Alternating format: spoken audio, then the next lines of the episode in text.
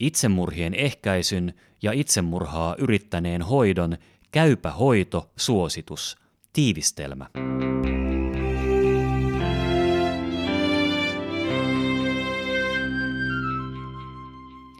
Johdanto. Itsemurha on taustaltaan monitekijäinen prosessi. Itsemurhien ehkäisy terveydenhuollossa on myös monitekijäistä, kohdistuen prosessin eri vaiheisiin. Itsemurhaa yrittäneet tulee somaattisen akuuttihoidon jälkeen arvioida psykiatrian erikoislääkärin tai psykiatriaan perehtyneen lääkärin johdolla. Itsemurhaa yrittänyt nuori kuuluu aina erikoissairaanhoidon arvioon. Itsemurhaa yrittäneen kanssa on syytä käydä läpi koko itsemurhayritykseen johtanut tapahtumaketju. Itsemurha-ajatuksista kysyminen ei suurenna itsemurhan riskiä. Itsemurhaa yrittäneet kärsivät yleensä mielenterveyden häiriöistä ja päihdeongelmista. Itsemurhayrityksen jälkeisen hoidon tulee olla aktiivista ja viiveetöntä. Sen intensiteetti perustuu huolelliseen tilannearvioon niin ajankohtaisesta itsetuhoisuudesta kuin akuuteista psykiatrisista ja psykososiaalisista tarpeista. Itsemurhaa yrittäneen psykiatrinen jatkohoito voidaan useimmiten toteuttaa psykiatrisessa avohoidossa. Psykiatrisen sairaalahoidon tarvetta arvioitaessa huomioidaan psykiatrisen häiriön vaikeusaste, erityisesti mahdollinen psykoottisuus, syvä toivottomuus tai tilan hallitsematon epävakaus. Välitön itsemurhavaara, mielenterveyslain mukaisen tahdosta riippumattoman hoidon tarve. Itsetuhoisuuteen kohdennetut hoitointerventiot voivat merkittävästi pienentää itsemurhayrityksen uusimisen riskiä. Tutkittuja interventioita ovat kognitiivis-behavioraaliset itsetuhokäyttäytymisen ehkäisyyn suunnatut psykoterapiat. Turvasuunnitelma interventio. Linity kautta ASIP. Dialektinen käyttäytymisterapia epävakaan persoonallisuuden yhteydessä. Terveydenhuollossa on syytä kehittää itsemurhaa yrittäneiden arviointia ja lisätä tutkittujen interventioiden saatavuutta. Mielenterveyden häiriöt, sisältäen päihdehäiriöt, tulee hoitaa hyvin itsemurhayritysten ja itsemurhien ehkäisemiseksi. Itsemurhien ehkäisy – Terveydenhuollon henkilöstön koulutuksessa tulee huomioida itsetuhoisen potilaan tunnistaminen, kohtaaminen ja hoitoon ohjaaminen. Erityisesti psykiatrian ja nuorisopsykiatrian alojen henkilöstö tarvitsee koulutusta vaikuttavien psykososiaalisten interventioiden antamiseen. Huolellisuus lääkemääräyksissä saattaa ehkäistä itsemurhayrityksiä ja itsemurhia. Tila ja sisustussuunnittelulla voi ehkäistä sosiaali- ja terveydenhuollon tiloissa tapahtuvia itsemurhia. Esimerkiksi ikkunoiden tulee avautua vain raolleen ja lukittavissa olevat ovet tulee voida avata nopeasti ulkopuolelta. Itsemurhaa yrittäneen potilaan arviointi ja hoito – kun syntyy epäily itsemurhayrityksestä esimerkiksi myrkytyksen tai tapaturman yhteydessä, ensihoidon tulee pääsääntöisesti kuljettaa potilaat itse ja hoidon tulee olla aktiivista ja viiveetöntä.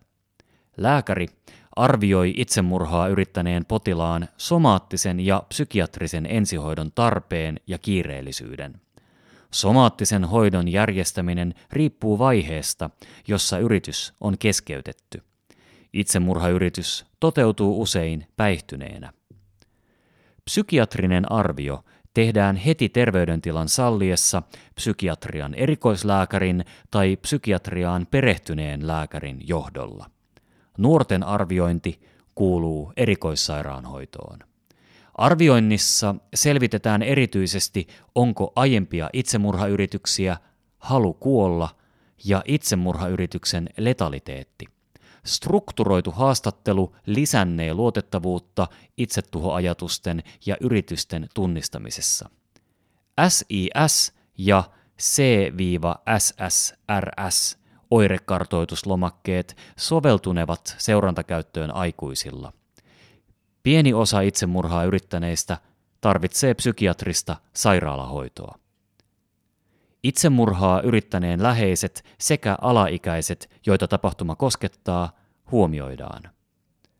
Terveydenhuollon ammattilaisen ilmoitusvelvollisuudet ja oikeudet löytyvät kootusti Valviran verkkosivuilta osoitteesta www.valvira.fi hakusanalla ilmoitusvelvollisuus. Mitä tutkimusnäyttöä on hoitointerventioista? Aktiivinen kontakti päivystysyksikössä ja seuranta itsemurhayrityksen jälkeen vähentää ilmeisesti riskiä uudelle itsemurhayritykselle 12 kuukauden seurannassa ja turvasuunnitelman toteuttaminen puolen vuoden ajan. Nuorille turvasuunnitelma tehdään yhteistyössä huoltajien kanssa. Kognitiivinen käyttäytymisterapia eli KBT tavanomaisen hoidon lisänä vähentää itsemurhayrityksen uusimisen riskiä. KBT tulee tällöin kohdentaa itsetuhoisuuden ehkäisyyn. Myös seurannasta puhelimitse ja Linity kautta ASIP lyhyt interventiosta saattaa olla hyötyä. Sen sijaan älypuhelinsovellusten ja nettiterapioiden hyödyistä on vasta vähän tutkimuksia. Itsetuhoiselle tai itsemurhaa yrittäneelle nuorelle tulee tarjota psykososiaalisia hoitoja, kuten kognitiivisia ja dialektisia käyttäytymisterapioita. Erityisesti depressioon kohdennetut hoitointerventiot ovat ilmeisesti tehokkaita vanhusten itsemurha-ajatusten ja yritysten sekä itsemurhien vähentäjinä.